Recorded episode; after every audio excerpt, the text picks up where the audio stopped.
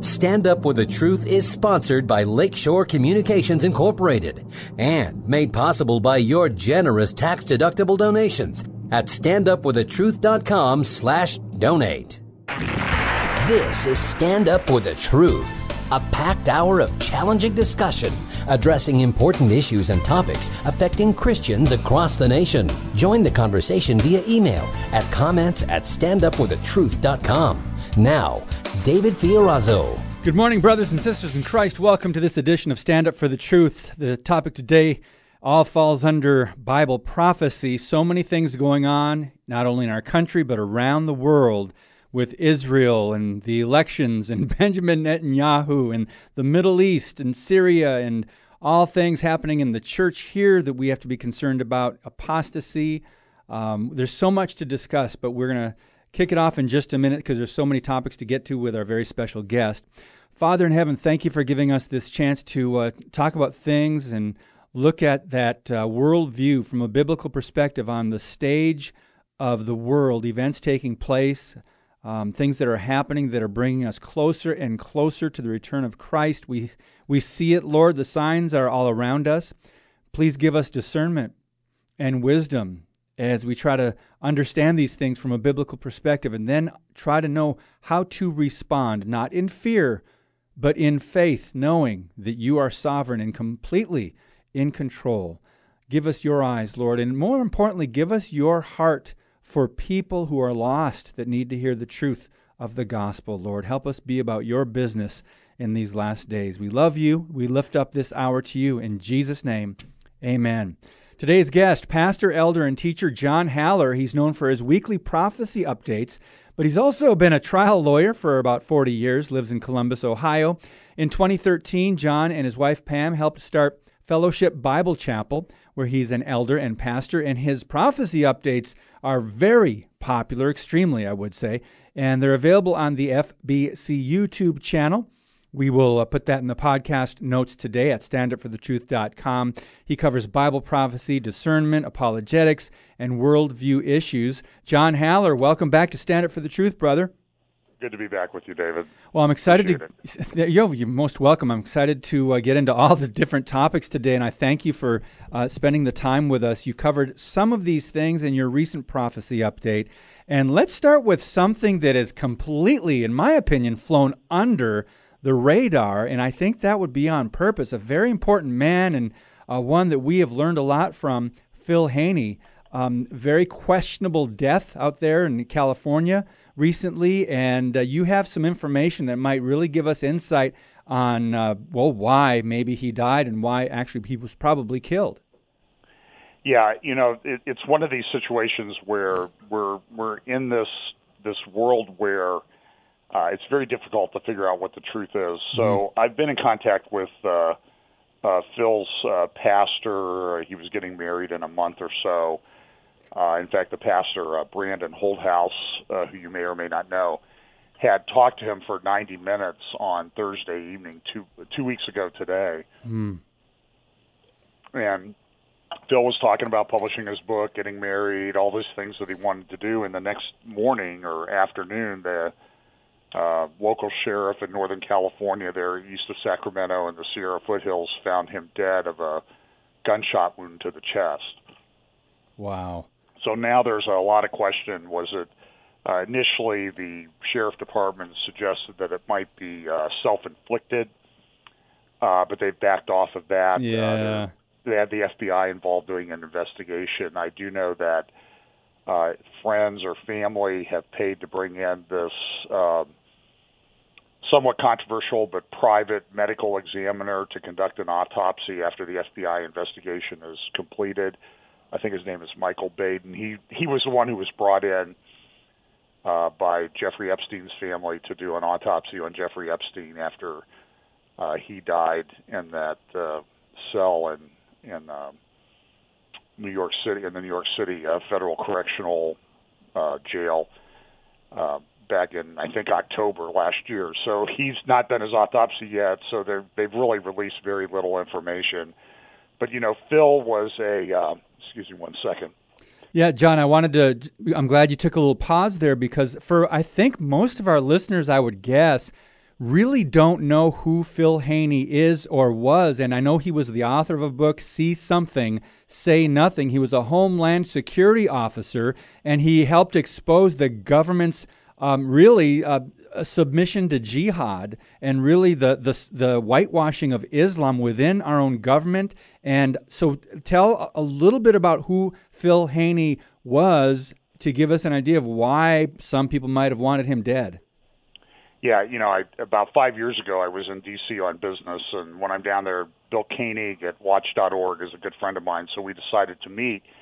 And as I walked up to Bill, said, "Hey, they want me to they want me to meet this guy, and so we went out uh, through the other door at the Mayflower Hotel there, and a guy was parking this little pickup truck on the street, and he got out, and I recognized him as having been on Fox News and talking about having been Homeland Security officer, brought up on internal charges, made to delete records mm-hmm. off of the system. And it was Phil Haney, and I said, I recognize you. And he said, You know, I think I've seen you on YouTube. I recognize you too, but we didn't know each other's name. And so we sat there and talked for a while about the things he had discovered, what the Obama administration made him delete off of the Homeland Security system. Wow. And and I'm and we're I'm kind of sitting there, and you know, Bill and I are kind of looking around like, is there you know one of those parabolic uh, microphones recording everything that we said, mm-hmm. and every mm-hmm. time a, a big black SUV, which happens quite a bit in downtown DC, goes rolling by, we're wondering like man, should we? And he had just come from a meeting with Frank Gaffney at Center for Security Policy. He had just resigned from Homeland Security. His book came out later. Uh, I got to know Phil on a personal level when he was coming through promoting his book. I would go over to his RV and sit and talk with him for a few hours. He was a very unique individual. He was uh, trained as an entomologist. He worked in the Middle East uh, with governments uh, and businesses there trying to deal with uh, insects and bugs. I used to say, John, I'm a I'm a bug guy. I'm a nerd, John. and he said, but this the way understanding how bugs interacted socially helped me put together uh, information about these terror networks. So Phil uh, subsequently came out with a book. Uh, I don't remember exactly when the San Bernardino shootings happened, but the it was pretty clear from the information that Phil shared with many people, not just me, that he had the information in place. Yes. To to prevent if if people had followed through on that information, it's very likely that the Orlando Boston Marathon and Orlando shootings that took place, such Muslim terrorist attacks, could have might have been prevented.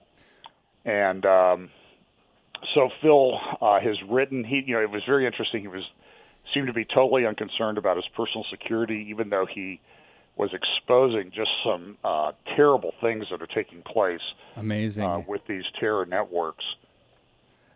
So there's one note there. I think we can go back to even the end of the Bush administration. There's a note uh, uh under his uh, page there where the book is sold on Amazon. It says uh, Haney di- discloses how the Bush administration stripped him and other frontline officers of their ability to define the threat, and then how the Obama administration knew in advance, for example, of the Boston Marathon bombing, how it how it launched an ongoing cover up on behalf of a major ally. So there's a lot of notes there, and we probably should put a link to his book, See Something, Say Nothing. But he discovered that Obama operatives were scrubbing important data from intelligence files, data that exposed this true threat of Islam and jihad to our country. Yeah, and Phil, one of the, uh, I'm trying to remember, um, uh, it's like the Muslim Jurist Association of America or something, AMJAL or American Muslim Jurist. Um, they, in fact, I when the San Bernardino thing happened, I happened to fly into um, Ontario, California, um, the the morning after uh, the San Bernardino shooting, and there was still there was a lot of police and sheriff activity because they they didn't know if it was just the couple that did this, if there were a lot of other people involved in their cell. But I started investigating it, and it was clear that Loretta Lynch, who was the attorney general at the time, had just been in California uh, to get a, honor from this American Muslim Jurist Association. Uh, and they're all tied into the same thing. And Phil was quite clear. So Phil was working on a new book. Uh, it was wow. pretty close to coming out. He was talking to people, and now Phil is gone. So the hope is uh, the it's it's kind of a messy situation. The police have impounded his RV, his computer, wow. all of this stuff, and so now the question is, you know, uh, Phil's wife had died about a year ago, a little over a year ago, from a long bout with cancer. He had met a lady in the meantime um, in Bakersfield who has a little radio show as well. And they were, you know, had fallen in love and they were going to get married and all this stuff. So I will say this without reservation. I've had so many contacts from people who were mutual friends with Phil. Uh, Phil was himself a great Bible teacher and loved Bible prophecy. Um, loved Israel and uh, God's plan for the for the end of the age, and taught about it. Uh, you can find videos of him teaching on the internet. Very humble guy, but Yes. there's not a single friend of Phil that believes that Phil Haney took his own life. Exactly. It just it makes no it makes no sense. Now, eh, personally, I am not optimistic that we eh, will ever know, but I just hope that people will sort of take up the mantle of Phil Haney and be willing to speak truth into this big issue. I was just perusing this morning, and I can't even remember the title of it, uh, a book uh, about Ilhan Omar Mm-hmm. and her ties uh, into some of these same networks. She's co-chair of Bernie Sanders' campaign in Minnesota. She was put on the um, Foreign Affairs Committee in the House. This is a person who should not even have a security clearance. so we have this just absolute insanity. And listen, the Bush administration did it. The Obama did it, administration did it even more. And um, getting the people out that have permitted this to occur is very, very difficult. Obama, what he did on the way out, I, I'm sure you know this, he put people from his administration that were political appointees, got them appointed to civil service jobs within a lot of federal agencies. And there's mm-hmm. thousands of these people Yeah. and it's almost impossible to fire these people. So they they are opposing anything that the president really wants to do, and it's it's a huge problem. Wow. Um, we are speaking with John Haller, Fellowship Bible Chapel, and a prophecy expert, and we are talking about Phil Haney, and we're going to wrap up this part of uh, the conversation regarding his death. And I would, with the people I've talked to, the articles I've read, I would suggest also that it, it- there's no way this was a suicide. In fact, the day after it happened, I believe I was had an email exchange going with uh, Jan Markell, and she said uh, Phil was a very dear friend of mine, and, and there's something really suspicious about uh, his death here, and it's hopefully it'll come out. But we're going to be talking to Tony Garule next week. He interviewed Phil twice. I believe in the, within the last year. Um, he, Tony is with Radical Truth, so I'm looking forward to getting even more info. Tony is an expert on radical Islam. But uh, John, you mentioned that Phil was working on a new book. Do you know if that got into uh, the publisher's hands, or someone working on it, uh, maybe proofreading, or is was it completed? Is are we going to actually be able to see that? Um, I you know I don't know. The information I have is that it was on his computer. It had not been uploaded to a cloud storage system or anything like that, and so nobody nobody that I know really has uh, access to it right at the present time. Okay, so it's on his computer. did they confiscate that uh, to did. investigate oh, his death? Yeah. Okay. Oh my goodness. Um, it's a, it's a real mess. Yeah. Um, you know, and, and as I said, I Phil was a. Uh, you know, I, I laid awake one night a couple days after it happened, uh, just sort of you know replaying in my mind the times I got to spend with Phil and the things that I learned with him, and he was a he was a very unique individual. He was he was a he loved the Lord. He loved the Word of God. He he was a true patriot, and yet he he had this sort of disarming humbleness about him too. That he was sort of uh, unconcerned about his own personal safety, wow. uh, and you know it, it it was it was very unique. Um, you know, and he would travel around in this RV and let people know where he was. So uh, I, maybe he thought that being you know a very public figure was a way of getting himself some additional protection. But a very unique guy, a great loss, and I think it behooves um, us, me, others that know this information to continue this fight because yes. this is a this is a, a, clash of civilizations that we have going on. Yes, it is, and we it's a it's a sobering reminder of uh, the threat to uh, Christians who are going to speak the truth and, and be vocal about the gospel and you know, we want to get the message out. Acts 16, 31, believe on the Lord Jesus Christ, you will be saved. Also in the book of Acts, the apostles said we must obey God rather than men. And how could we be silent about what we have seen and heard? So let's take our cues from the early church and let's speak. And we know there could be consequences. I don't think anyone, uh, unless they fall for the cotton candy Christian uh, version, of the watered down gospel, um, a feel good gospel, if they think you're going to come to Christ and everything's going to be rosy and great and God's going to be like a genie and give you whatever you want, that's not the true gospel. Um, we are promised persecution. And it's a sobering reminder here when someone like this is killed, and that's what most of us believe truly happened. Um, that you know it could happen to any one of us. So teach us to number our days, Lord, that we might gain a heart of wisdom.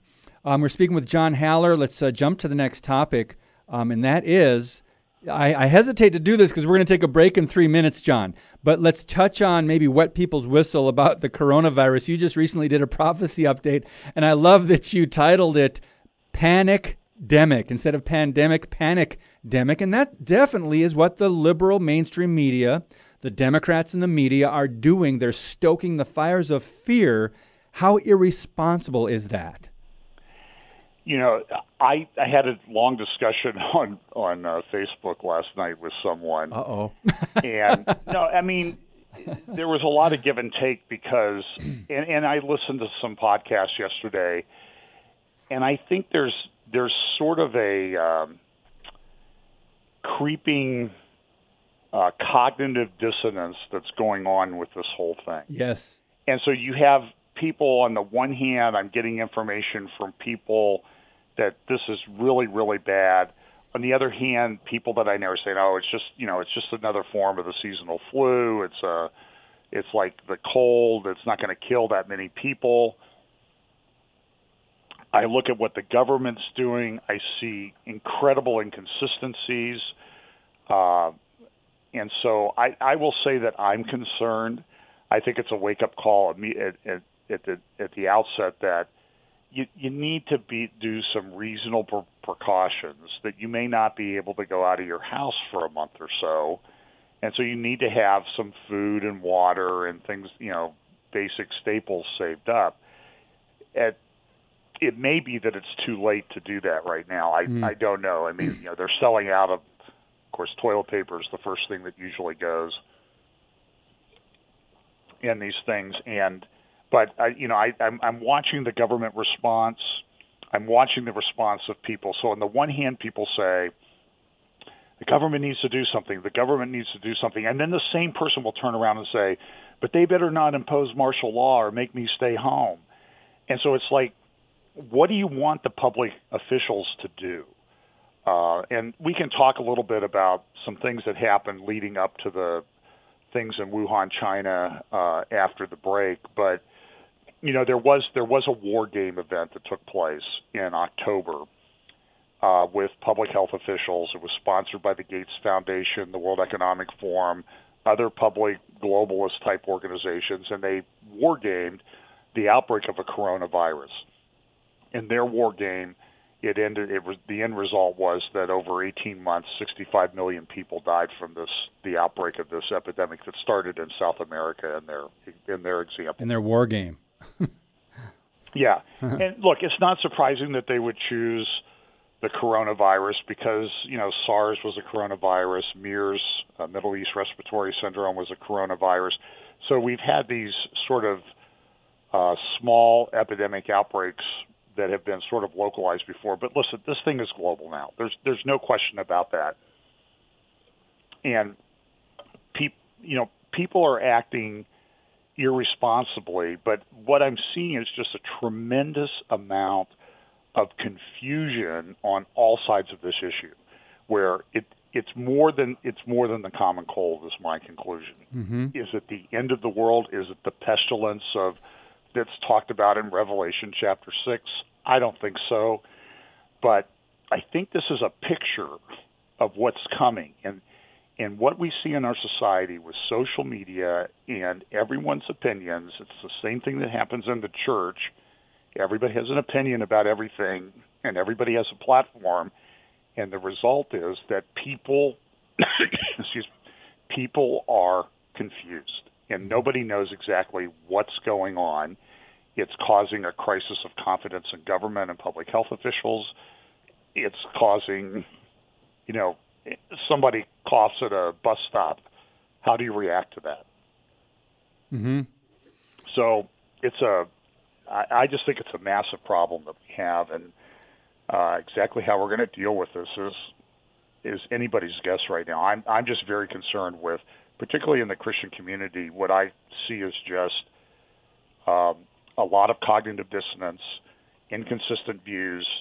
You know, government needs to help, but if the government helps, they're just trying to you know put us into FEMA camps and all this stuff. And so, I'd like to just have a good conversation about well, what do you think the the proper response of the government ought to be in a situation like this if this really is a problem? Yes. And let's talk about that when we come back. Uh, how uh, the government responded, how the blowback uh, Trump got from, you know, uh, just some of the moves that he made. Of course, nothing's going to please them. But we're speaking with John Haller. More when we come back. Your monthly financial support of StandUpForTheTruth.com is needed and appreciated. Now, back to today's Stand Up for the Truth with David Fiorazo. We're speaking with John Haller the Fellowship Bible Chapel and uh, his phenomenal prophecy updates. And we are now moving on from uh, the coronavirus to actually, we've got a little bit more on the coronavirus, and then we will get into our next topic, John. Sorry about that. So we didn't really finish what we were talking about. How has the Trump administration handled it in your estimation? Well, I I think that there, um, I, I guess my my opinion is that the response has been somewhat muddled. On the one hand, they're trying to to downplay the risk. On the other hand, they're taking actions that uh, indicate that it at least it might be more serious. They so I just think the response has been a bit muddled.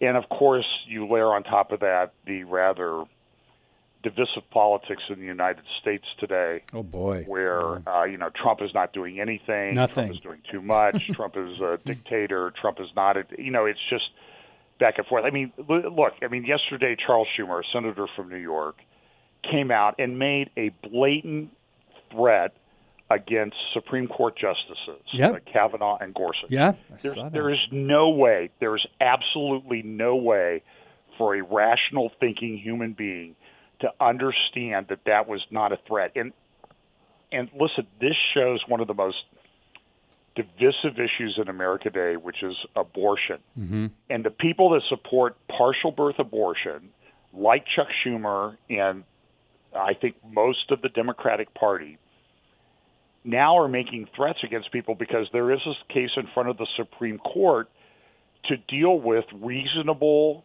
restrictions in terms of even if they're going to do this, that they have to comply with certain healthcare standards.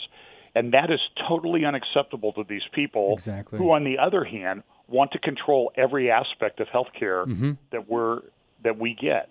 Except this one area is carved out, and I, you know, listen, as somebody pointed out, a lot more people have died in abortions in the last month than have been killed in the coronavirus, have died with from a coronavirus worldwide by many, many times.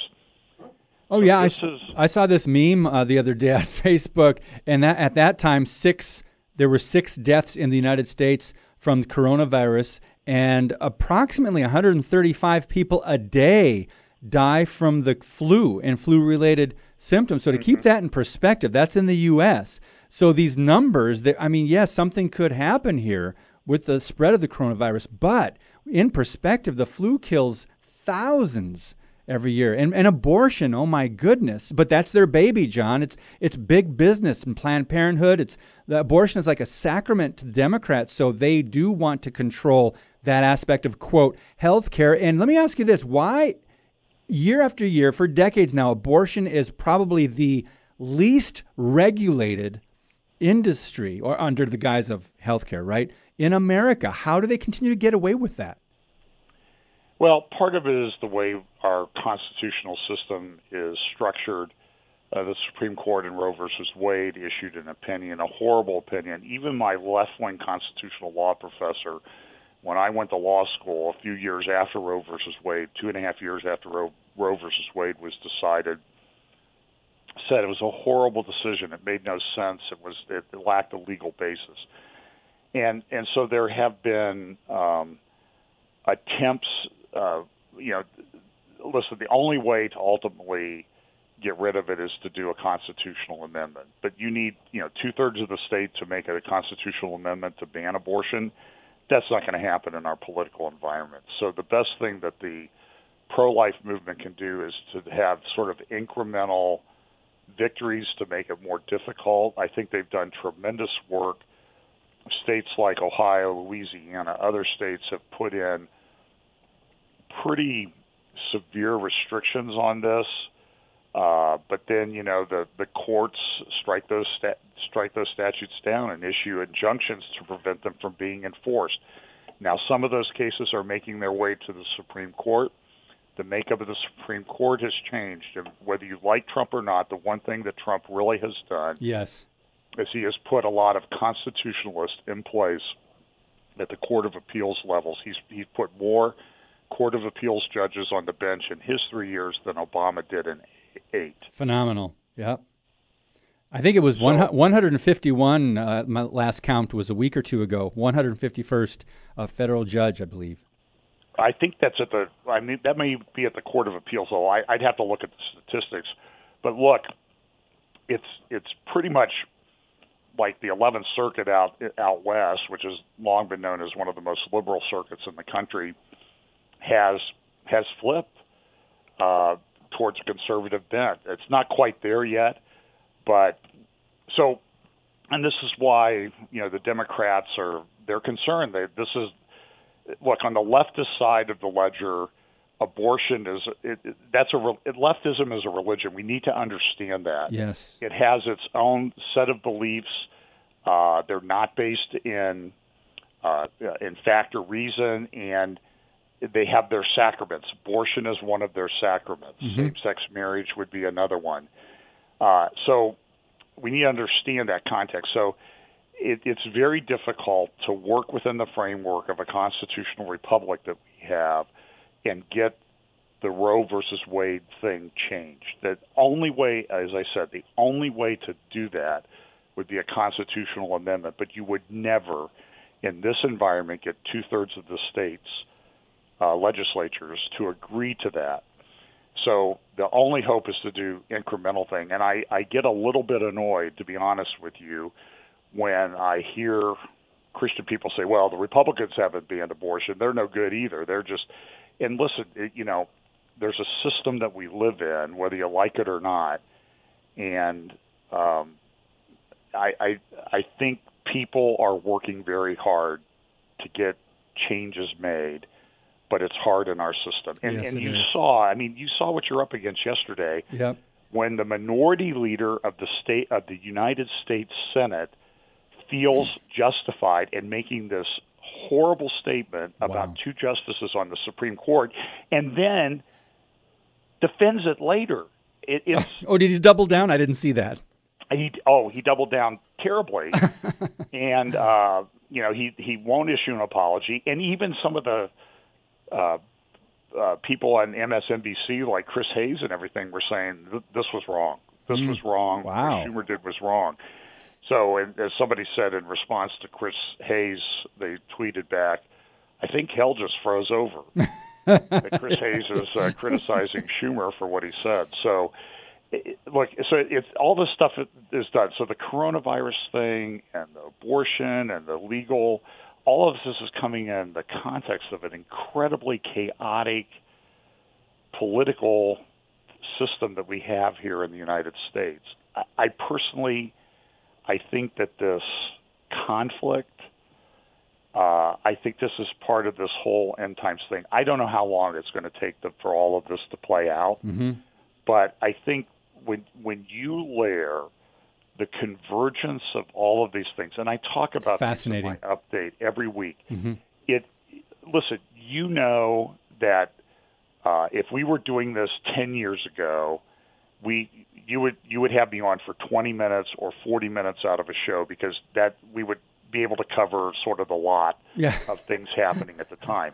Now we talk about it and it's sort of like well you know an hour will only help us to get to a few topics because there's this incredible convergence of all of these things geopolitics culture apostasy in the church i mean you know the, whatever five or ten categories you want to put it in and it, it's almost impossible to keep up. Everyone that I talk to that does that, you mentioned Jan Markell or other people, Bill Koenig, friends of mine that have been tracking this for a long time, they're all saying, I, I cannot keep up with the volume of things that are happening in our world today. It's hard. That that tie into prophetic scriptures.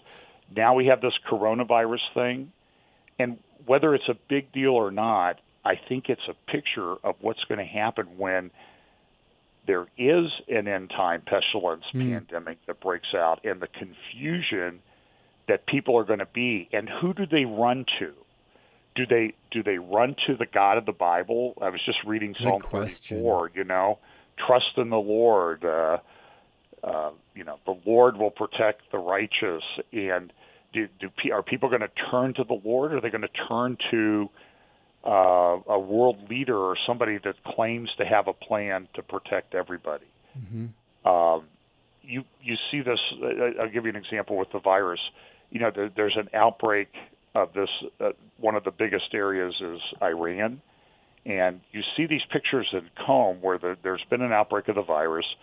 Uh, I think somebody I've heard that 10% of the uh, Islam, uh, Iranian Islamic Republic Parliament now has the coronavirus uh, the deputy health admi- administrator there, and people are going to this mosque, even in the light of this, and they're they're licking the gates on this mosque because that's a tradition, and they're saying Allah will protect me. Oh my that goodness, sort of thing, and and there's videos all over the internet of this happening, and um, I front page of the Arab News this morning they've essentially shut down all pilgrimages, even from people in Saudi Arabia to Mecca and Medina. Hmm. This is so. And so when I see this happening, it's sort of like, what's what's going on? Is it really a big deal, or is it, as some people say, or is it nothing and it's just an overreaction?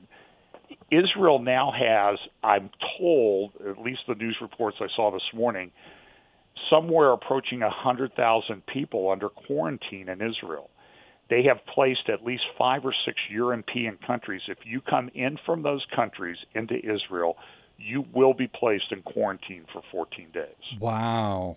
Um, and and now they're essentially saying, you know, there's reports that Israel's considering, listen, don't come, don't come here. Well, tourism is a huge part of their economy. And so, for the government to take this step, this, these sort of extraordinary steps, um, is it is it bad or is it an overreaction? But do you want to be the leader that allows people to come and the virus outbreaks? I think at this point, it's pretty clear there's going to be an outbreak of the virus. Here in my town in Columbus, Ohio, this is the week of the Arnold Classic. Arnold Schwarzenegger Schwarzenegger has a uh, fitness bodybuilding thing. Mm-hmm. It's pretty big. I mean, we might get a couple hundred thousand people come, and wow. they essentially said uh, the competitions will go on, but no spectators will be allowed.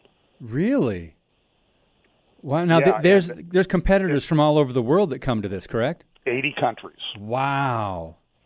Wow. That's interesting.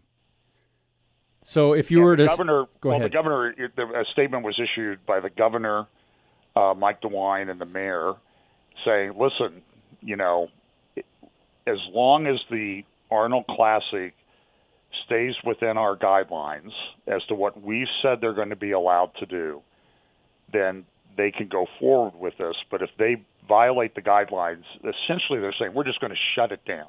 And this is a huge, this is a big deal event in Columbus, uh, and this is the weekend of it. So, I, you know, I'm seeing pictures of stadiums in Japan where they're playing baseball games with no one in the stands, no one, because the and and now the question is, are the are the Japanese Olympics going to go forward? Are what's what are they going to do if there's an outbreak of this in one of the cities that's in, that's hosting part of uh, uh, the March Madness tournament for NCAA basketball that's mm, coming up. So, wow, yeah, it, it, you know, like I, I just think we live at this. And, and again, the the voices that I'm hearing, and I read I read a lot of stuff I don't agree with. I'm just seeing, frankly, sort of a mass confusion, mm. and you know, so they do the coronavirus war game, and everybody says, "Oh, see, they're just getting together the plan to kill us." But then, on the other hand, do we not want public health officials? to plan for this?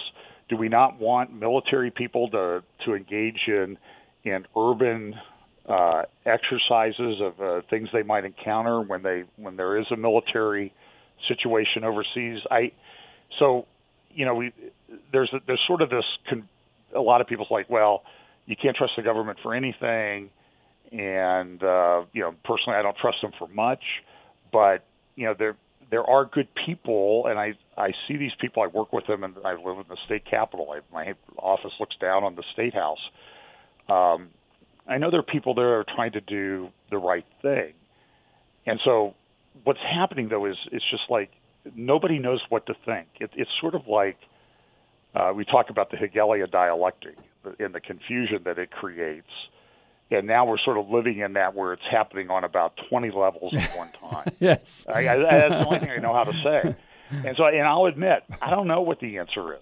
I've I've read books worth of information this week, and I'm not sure. Okay, uh, that's thanks sure. for being honest about that. I mean, we try to speculate, we try to take the information we have, and uh, just try to warn people, especially for Christians, to be encouraged. We've not been given a spirit of fear, but uh, we got to wrap up this uh, segment on the coronavirus. John Haller, um, we are going to do a take a break, and when we come back, we're going to talk a little bit about the elections in U.S. and particularly in Israel, and then talk about the Middle East. There's a fascinating article that you sent me from the Wall Street Journal that we're going to get into when we come back on Stand Up for the Truth. Thank you for listening and sharing today's show via standupforthetruth.com slash podcast. Now, back to Stand Up for the Truth. Here's David Fiorazo. We're speaking with John Haller, and we are moving on to topics now in Israel and U.S. elections. Um, I have no idea how it all seemed to miraculously come together for Joe Biden uh, John. But before we go over to the Middle East and talk about Israel's elections and Netanyahu and what's happening there, would you like to comment on just what's your take on uh, just the Democrat Party and what's happening there? I think um, I think this shows the damage that was done through the education system in our country that there is such a support for a communist like Bernie Sanders. Yes. Um, the fact that, that he has enough support to at least be viable in the Democratic primaries. But listen, I have the same concerns about Joe Biden and the people that he is associated with in the past. Right. There are things coming out that he was put up by and supported by communist operatives in the United States as well. I was listen, I, I'm I'm questioning his mental capability to be president of the United States. When I see him appear at a rally, I see his wife looking at him with concern about the things that he's doing and saying he did do this quote the other day about uh, you know, well, you know, we're endowed. Well, you know the by uh, by, by, by well, you know the thing. Yeah, yeah, the thing. And it's like they choke over saying endowed by the Creator, which comes from the Declaration of Independence. So I pulled out a clip. I posted it on my Facebook page, and it said uh, it was a clip of Obama in 2010 at the Hispanic Caucus Awards banquet, and he said, "We are endowed with an unalienable rights." He left out by the Creator. Oh my so listen, goodness! Yep, on purpose. I, the clip is there. I played it in my update years ago. So, mm-hmm. listen, this is not a mistake. Right. They they have a trouble with this, and uh, we we are really at a crossroads in this election, and uh, but the the fact that we're divided over this at this stage of world history with what's going on shows that the indoctrination in our schools has been severe. And listen, with the the sexuality thing and the transgender thing that we've talked about in the past, I think that every Christian parent needs to be very consider very very seriously homeschooling your kids. And churches maybe need to work with parents that have children to help homeschool these kids and get them out of that environment because it is uh, hmm. It's a cesspool of bad ideas. So, John, i am concerned with the direction that these things are going. Yes, I've I've never heard so many people, and it's only the third month of the year, uh, to this year talk about the urgency to homeschool Christian kids to pull them out of the government run system. It's uh, we see the fruit of it now, and it is frightening. Anyway, um, you sent me an article from the Wall Street Journal called Israel's New Diplomatic Moment. Help us understand what's going on there with uh, Benjamin Netanyahu apparently being elected uh, for the third time, and help us understand how this well, is all playing out in the Middle yeah, East. They're, they're a parliamentary democracy and a, a representative – parliamentarian system is probably the least democratic system that that's ever been devised by man, even though they claim it's a democracy. Right. So, Israel, what happens is they break down into these parties, these small parties, then the parties form coalitions. So, in order to become prime minister, you have to get control of the Knesset, which has 121 seats. So, you have to have 61 supporters. So they've had. We're now in the third round of election. Oh, Netanyahu really did I almost I think better than he's ever done. The last thing shows that the Likud party has 36 seats. The main opposition party, Blue and White, has 33. The Joint Arab List, uh, which are the Arab parties, which are mostly very anti-state of Israel, they but they are allowed to participate in that in that system. they got more than they've ever had. There's the religious parties. Uh, so right now it looks like that the, the if you break it down, there would be like 58 seats that would be controlled by Netanyahu, but he's three short of 61. Hmm.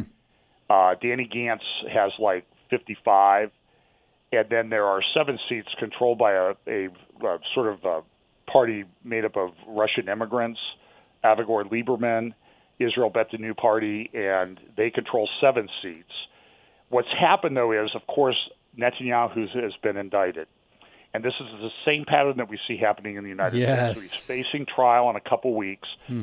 And so Avigdor Lieberman announced uh, yesterday or this morning that his party would support legislation in the new Knesset that would say that if you're indicted, you cannot form a government as prime minister. This is this is a way wow. to overturn the election that just took place. Wow, uh, we've heard I that mean, before. I know, but this is this is huge. And listen, what it does, Avigdor Lieberman, I will I can categorically state with all of the Christian love that I can bring up to the surface, is a idiot. he does not understand the implications of what he is doing no. because it is putting all of the power to control it, the mere indictment. You you think that this is the last made up phony indictment that some prosecutor who doesn't like the leader it, take Netanyahu out of the picture, pretend he never existed. This is very troubling. But when you add in uh, the Labor uh, Party, Left Party, uh, Avigdor Lieberman's party, the Joint Arab List, and the Blue and White Party, you come up with about 61 votes. So it is very possible that they will be able to reconstitute, get the leg- the Knesset moving, and the first thing they will do will put this in place. Now, is it valid or not? I don't know. There'll probably be challenges made to it in court. I, I'm just telling you, it is. If anybody thinks that the Israeli election has been solved, no. it's not. The alternative would be that Netanyahu goes to trial in a couple of weeks. He's found not guilty or guilty, whatever happens, and they have a fourth round of elections. But this is causing a major problems because it comes at a time when there's this incredible geopolitical divergence of things in the Middle East. And as Jonathan Spyer points out in his great article in the uh, Jerusalem or the uh, Wall Street Journal yesterday, Israel's new diplomatic moment, and I would highly recommend. There's a, a couple guys. Um, I, I communicate with them on Facebook. Uh, Seth Frantzman, the Jerusalem Post, and Jonathan Spyer. You know, Caroline Glick is another one that I read all the mm-hmm. time. They have a pretty good handle on things. But Spyer says, look, Israel's right at the crossroads right now with um, the the Trump plan that was put in place. Um, there are aspects that I don't like about it. I think it does divide the land. I don't think it's going to be accepted by the Palestinians, but it's sort of the the Arab world is in a, as you know, started in 2000, late 2010. So here we are, a decade later almost, and the Arab world is in more turmoil now than it was 10 years ago, mm-hmm. in my view. Yeah. The the Saudi Arabians are concerned. The coronavirus is even having an impact there. I mean, gas is a dollar eighty a gallon here in some parts of Columbus, and that means less money for the Saudis. Hmm. Um, the prices go down, they cut production, but that also depresses natural gas prices, and that's how Russia finances itself. So there's tremendous financial pressure on Russia right now, Saudi Arabia right now. There's a lot of conflict going on, and so Spyer, I th- Jonathan Spyer, I think makes a very good point that Israel has an opportunity in this environment to build up its support diplomatically in the Arab world. It's difficult for them to do, however, because they only really have what's known as a caretaker government. They've had a caretaker government for a year. So again, you you have an incredible opportunity for them, but now you have this political impasse. So I think the Trump plan, what it did was it, it gave the um, uh, Israel Israeli government the opportunity to annex certain parts of uh, the areas around the settlements, the uh, Jordan Valley, and you know, and, and I, they need that for security purposes. But because of the the the state of frankly chaos in their government structure mm-hmm. right now, they really can't they can't take that opportunity. So it's it's it's just crazy opportunity. But Spyer makes a very interesting thing, and this is I think where it kind of plays into Bible prophecy. Near the end of his article, he talks about you know the Palestinians. There, a lot of people are going away from uh, moving away from them. Mm-hmm. Um, you know, maybe they'll come to an agreement. But then it says here, it has fallen to Iran and Turkey to continue the Palestinian fight. Iran supplies the missiles that enable its clients in Lebanon and Gaza to threaten Israel. Turkey offers Hamas a, Hamas a haven and pursues a soft war in Jerusalem, investing in property, uh, non governmental organizations, and projects intended to reverse the normalization of Israeli rule. Listen. We've got three minutes, John. The, way the Bible prophecy stacks up is okay. it talks about Turkey and Iran being involved in the end times in this coalition. Mm-hmm. Iran is in terrible trouble. Turkey's fighting this stuff up in Idlib, and I, I don't think we have time to play that clip. But just to summarize, the, you can find it in my update from the under uh, Assistant Secretary General of the UN saying last week is that what's going on in Idlib and northern, northwest Syria right now is the worst refugee crisis of the Syrian civil war, which has been going on since 2011 and Erdogan is threatening to unleash millions of refugees into Europe. This is an incredibly unstable time. I, so you have Iran in trouble, you have Russia economically, you have Turkey. Uh, I don't know what's going to happen, but I just think the world is incredibly unstable. And then you layer on top of this, how are we going to respond to the coronavirus yeah. and all this stuff? It's just, it's a chaotic world. So listen, here's my admonition go read Psalm 34. Go read the Psalms. They're very comforting to believers. Uh, but we need to understand that I, I think this is the world that we live in. I think it's the world we're going to live in until the Lord returns. Mm-hmm. I do not see it um, getting less chaotic at this point. I think we're past the tipping point. I agree. I would agree with you. And I, I think if there's a way I can grab that uh, clip, the, the video from that, that they cut to these tent cities – tens of thousands of people living in these tent cities, and then the chaos at the border. It's just fascinating to see as she's explaining the problem there. Um, yeah, that was a video that I put together. I'll tell you what, I'll send you a link to where you, my update would start at that point. great, So great. people could see that. Thank you, John. Uh, we, it's always a blessing to have you on and get your perspective, and it always goes by way too fast with you. Uh, John Haller, Fellowship Bible Chapel. I'll put a link to his prophecy updates in today's uh, podcast notes. We appreciate your time, John. God bless you, brother. God bless. Thanks, David. Thank you. All right, when we come back, we'll wrap up today's show and tell you about a brand new guest tomorrow as well. Stand Up for the Truth, a ministry of Lakeshore Communications Incorporated. Keep the discussion going on social media. Stand Up WI on Facebook and Twitter. Now, we wrap up today's Stand Up for the Truth. Oh my goodness! Um, that prophecy update that we were referring to that John Haller did, I think this past Sunday, it's so important, and so I'm going to put that in today's post at standupforthetruth.com. But wanted to mention a couple of headlines to you before we share with you who tomorrow's first-time guest. Actually, the next three or four uh, podcasts, we've got brand new uh, guests, first-time guests coming on Stand Up for the Truth. But there's one headline where uh, Pete Buttigieg, who dropped out of the Democrat race, he said religious freedom ends when religious groups refuse to hire LGBTQ employees. And he was asked point blank, um, Do you believe, this is from CNN, do you believe that other religious and nonprofit institutions like colleges, homeless charities, churches should lose federal funding if they refuse to hire and serve LGBTQ people? Buttigieg says yes. If they are discriminating, they should not get federal tax dollars. You know what direction many people in that party want to go. And then there's this article over at uh, Washington Examiner.